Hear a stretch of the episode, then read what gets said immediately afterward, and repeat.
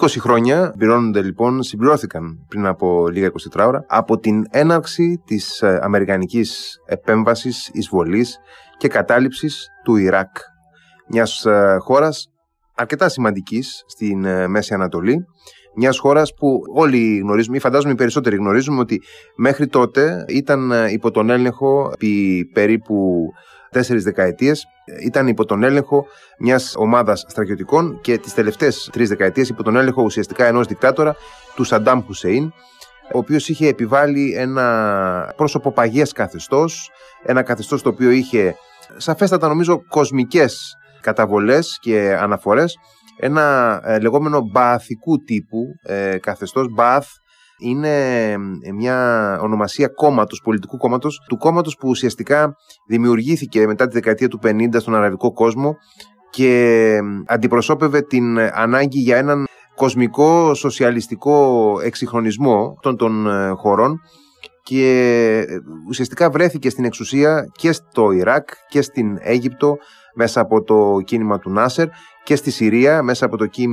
από το κίνημα των Άσαντ και στο Ιράκ λοιπόν εδρεώθηκε ε, ε, μέσα από την ε, δικτατορία του Σαντάμ Χουσέιν. Ο Σαντάμ Χουσέιν υπήρξε στην αρχή ένας αρκετά συνεργάσιμος με τις Ηνωμένες Πολιτείες ηγέτης της περιοχής. Είχε αναπτύξει σχέσεις με τον δυτικό κόσμο, ιδιαίτερα φυσικά με τη Γαλλία αλλά και με τη Βρετανία και με τις Ηνωμένες Πολιτείες και μάλιστα μετά από την ε, επιτυχία της Ισλαμικής Επανάστασης στο Ιράν, για όσους τυχόν θυμούνται λίγο καλύτερα τα της δεκαετίας του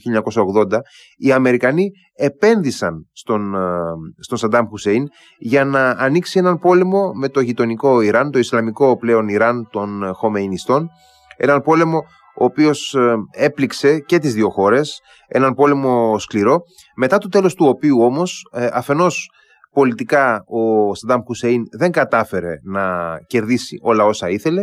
Ε, αφετέρου, οικονομικά είχε ουσιαστικά σε πολύ μεγάλο βαθμό ε, καταρακώσει την οικονομία του Ιράκ και είχε καταχρεωθεί ενώ πλέον ε, είχε παρέλθει και η άμεση πολιτική ανάγκη, η άμεση γεωπολιτική ανάγκη για να πληγεί ή μάλλον είχαν καεί οι ελπίδες ότι θα πληγεί πάρα πολύ γρήγορα η Ισλαμική Επανάσταση και είχαν γίνει όλο ένα και πιο διστακτικοί οι δυτικοί στο να δανείζουν ε, και να ε, αυξάνουν την πίστοση ε, της κυβέρνησης της Βαγδάτης. Κάπως έτσι λοιπόν, κάπου εκεί στα τέλη της δεκαετίας του 1980 και στις αρχές δεκαετίας του 1990, ενώ η προσοχή του κόσμου ήταν στραμμένη στην Ανατολική Ευρώπη και στην κατάρρευση του,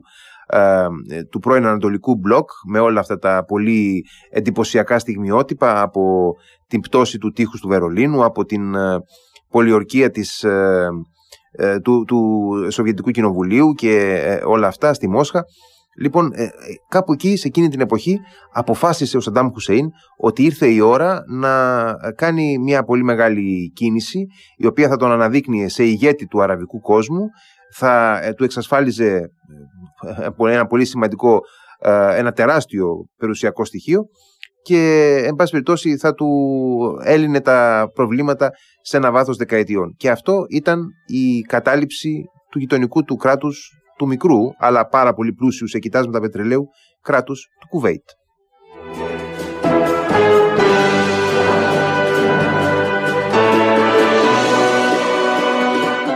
Χρησιμοποιώντας λοιπόν διάφορες προφάσεις, ο Σαντάμ Χουσέιν έστειλε τα στρατεύματά του να καταλάβουν μέσα σε λίγα 24 ώρα το μικρό ε, αλλά πάμπλουτο Κουβέιτ, κάτι το οποίο ξεσήκωσε θύελα αντιδράσεων από τον ε, δυτικό κόσμο, ο οποίος πάρα πολύ γρήγορα προχώρησε σε μια σειρά από κυρώσεις εναντίον του Σαντάμ Χουσέιν. Ο Σαντάμ όμως αφενός δεν επλήγει ε, υπερβολικά από τις κυρώσεις, τουλάχιστον όχι σε βαθμό ο οποίος θα του στερούσε το κίνητρο που είχε να βάλει στο χέρι της ε, πετρελαιοπηγές του Κουβέιτ, Αφετέρου, μέσα από μια σειρά αντιφάσεων κιόλας της ε, Αμερικανικής εξωτερικής πολιτικής εκείνη την περίοδο, είχε την εικόνα ότι ε, θα καταφέρει, εν πάση περιπτώσει, να περάσει από αυτόν τον κάβο ε, χωρίς να στραφούν εναντίον του με σκληρά μέσα οι, οι δυτικοί σύμμαχοι. Εκεί έκανε λάθος. Πάρα πολύ γρήγορα η συμμαχία των δυτικών κρατών που ήρθε να συμπράξει με μια συμμαχία αραβικών χωρών γιατί όσοι δεν το θυμούνται αυτό πάρα πολύ καλά για τον πόλεμο του κόλπου, ουσιαστικά είχαμε δύο συμμαχίες οι οποίες, οι οποίες συνέπραξαν. Είχαμε μια συμμαχία Ισλαμικών Αραβικών κρατών υπό την ηγεσία της Σαουδικής Αραβίας και μια συμμαχία των ε, δυτικών δυνάμεων υπό την ηγεσία των ΗΠΑ. Αυτές οι δύο λοιπόν ηγεσίες ε, χρειάζονταν η μία την άλλη, γιατί αφενός οι Άραβες δεν είχαν τη δύναμη να διώξουν τον ε, Σαντάμ Χουσέιν από το Κουβέιτ, αφετέρου οι Δυτικοί δεν ήθελαν σε καμία περίπτωση να αναλάβουν μια επιχείρηση τέτοιας έκτασης μέσα στην καρδιά του αραβικού κόλπου, χωρίς τη σύμπραξη δυνάμεων από τον Ισλαμικό κόσμο. Και κάπου εκεί ε, οι συμμαχικές λοιπόν δυνάμεις άρχισαν να σφίγγουν όλη την ε, νότια και δυτική μεριά του Ιράκ ε,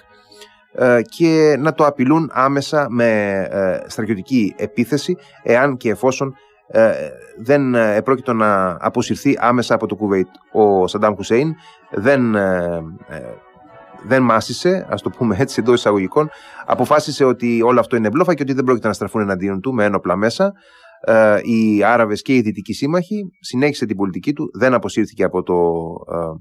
από το Κουβέιτ και αυτό έχει ως αποτέλεσμα να λήξουν τα όποια τελεσίγραφα και εν τέλει να εκδηλωθεί εναντίον του η επιχείρηση καταιγίδα της Ερήμου. Ε, στην αρχή υπήρξε μια άλλη επιχείρηση, κυρίως αεροπορική, η ασπίδα της Ερήμου και στη συνέχεια ε, τέθηκε σε εφαρμογή και η επιχείρηση ε, χεσαίας εισβολής, η λεγόμενη καταιγίδα της Ερήμου, όπου πραγματικά ε, δυνάμεις από δεκάδες χώρες, φυσικά με αιχμή του δόρατος τις Ηνωμένες Πολιτείες, εισέβαλαν, ε, απελευθέρωσαν το Κουβέιτ, αλλά εισέβαλαν και στην, ε, στο, στο Ιράκ, κατανίκησαν τις Ιρακινές δυνάμεις, οι οποίες δεν ήταν ε, ε αδιάφορες, είχαν μια ε, υπολογίσιμη ισχύ για την εποχή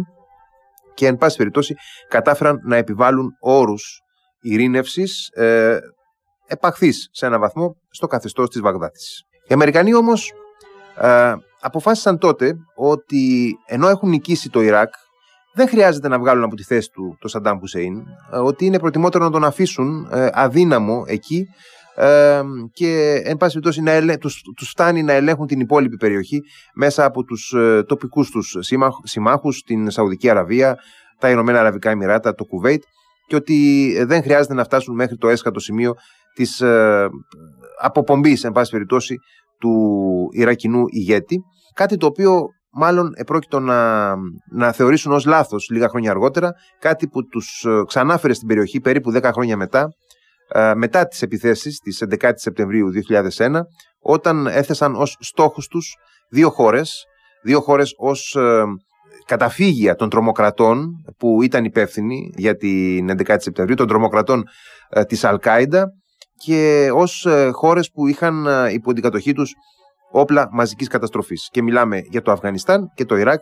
προς τις οποίες χώρες και στράφηκαν, ε, τα... στράφηκε το ενδιαφέρον των ΗΠΑ και των συμμάχων τους, που στην προκειμένη περίπτωση ήταν μόνο οι Βρετανοί, τουλάχιστον σε ό,τι αφορά το Ιράκ, ήταν κυρίως οι Βρετανοί. Πολύ λίγες άλλες χώρες αυτή τη φορά συμπαρατάχθηκαν μαζί τους, σε αντίθεση με το Αφγανιστάν, όπου εκεί πραγματικά υπήρξε ευρεία ανατοϊκή εμπλοκή. Και κάπου εκεί λοιπόν φτάσαμε στο 2003, στις αρχές του 2003,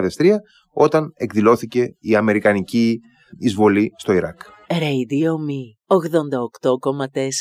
Δεν ήταν ε, ιδιαίτερα δύσκολο το εγχείρημα. Το Ιράκ δεν είχε συνέλθει ποτέ ουσιαστικά από, την, ε, ε, από τον πρώτο πόλεμο του κόλπου και αυτό προδιέγραψε σε μεγάλο βαθμό και την μοίρα του στη διάρκεια του δεύτερου πολέμου του κόλπου όταν οι Αμερικανοί χωρίς να έχουν, όπως είπαμε, την ε, υποστήριξη πολλών χωρών, καθώς οι περισσότερες ευρωπαϊκές δυνάμεις αρνήθηκαν να συμμετάσχουν σε αυτή την επιχείρηση. Ε, ουσιαστικά μόνο οι, ε, οι Βρετανοί συμμετείχαν ενεργά και ε, σε πολύ μικρό βαθμό κάποιες χώρες της Ανατολικής Ευρώπης που μόλις και είχαν μπει πριν από λίγα χρόνια στο ΝΑΤΟ και ήθελαν να δείξουν ένα πολύ καλό και φιλοαμερικανικό πρόσωπο.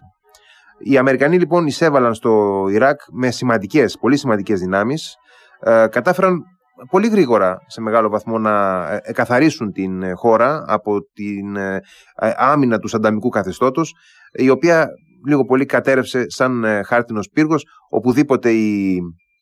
οι, Αμερικα... οπουδήποτε οι Ιρακινοί έβρισκαν αμερικανικές δυνάμεις παραδίδονταν ή όσοι δεν παραδίδονταν, εν πάση περιπτώσει, εξουδετερώνονταν, καθώς ήταν εξαιρετικά μεγάλη η αμερικανική ισχύ πυρό και από αέρος και από ε, ξηράς, με αποτέλεσμα στο παιδινό κατά βάση έδαφος του Ιράκ, ε, στην έρημο που έπρεπε να γίνει οποιαδήποτε εχθρική αντιπαράθεση, ήταν ε, εξ αντικειμένου αδύνατον οι όποιες Ιρακινές δυνάμεις να αντιτάξουν σοβαρή άμυνα. Και έτσι, μέσα σε, λίγους, σε λίγες εβδομάδες ουσιαστικά, ε, οι Αμερικανοί έλεγξαν πλήρως στρατιωτικά όλη την επικράτεια του Ιράκ. Αυτή όμως ήταν μόνο η αρχή της ιστορίας. Γιατί αμέσως μετά την κατάρρευση του ε, Ιρακινού καθεστώτος, αφενός ε, οι νέες δυνάμεις ε, που έλεγχαν τη χώρα, οι αμερικανικές δυνάμεις και οι όποιοι τοπικοί τους σύμμαχοι, αποδόθηκαν σε έναν αγώνα να εντοπίσουν όλα τα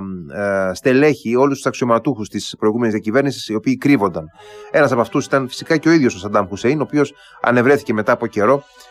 να κρύβεται σε, μια, σε ένα θλιβερό καταφύγιο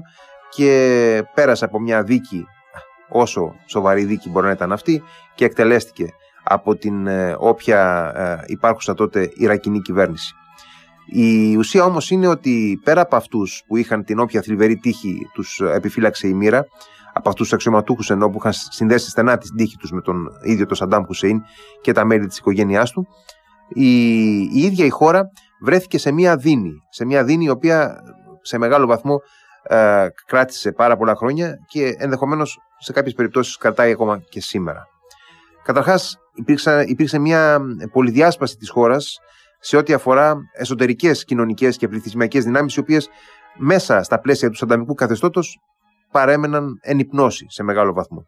Και μιλάμε φυσικά για τις ε, περιοχές των Κούρδων στο βορρά, οι οποίες σε πολύ μεγάλο βαθμό έχουν ήδη αυτονομηθεί και έχουν μια δική τους ε, η μια αυτόνομη κυβέρνηση ήδη στο Ιρακινό Κουρδιστάν. Ε, μιλάμε για την έντονη διαμάχη μεταξύ της ε, Σιητικής πλειοψηφίας και της Σουνητικής μειοψηφίας στην υπόλοιπη χώρα όπου οι Σιήτες έχουν ανακτήσει σε μεγάλο βαθμό τον πολιτικό έλεγχο και προσπαθούν να ισορροπήσουν απέναντι στην εξάρτηση προς τις ΗΠΑ από τη μία και στην έλξη προς το επίσης Σιητικό Ιράν στα ανατολικά τους. Ε, ενώ την ίδια στιγμή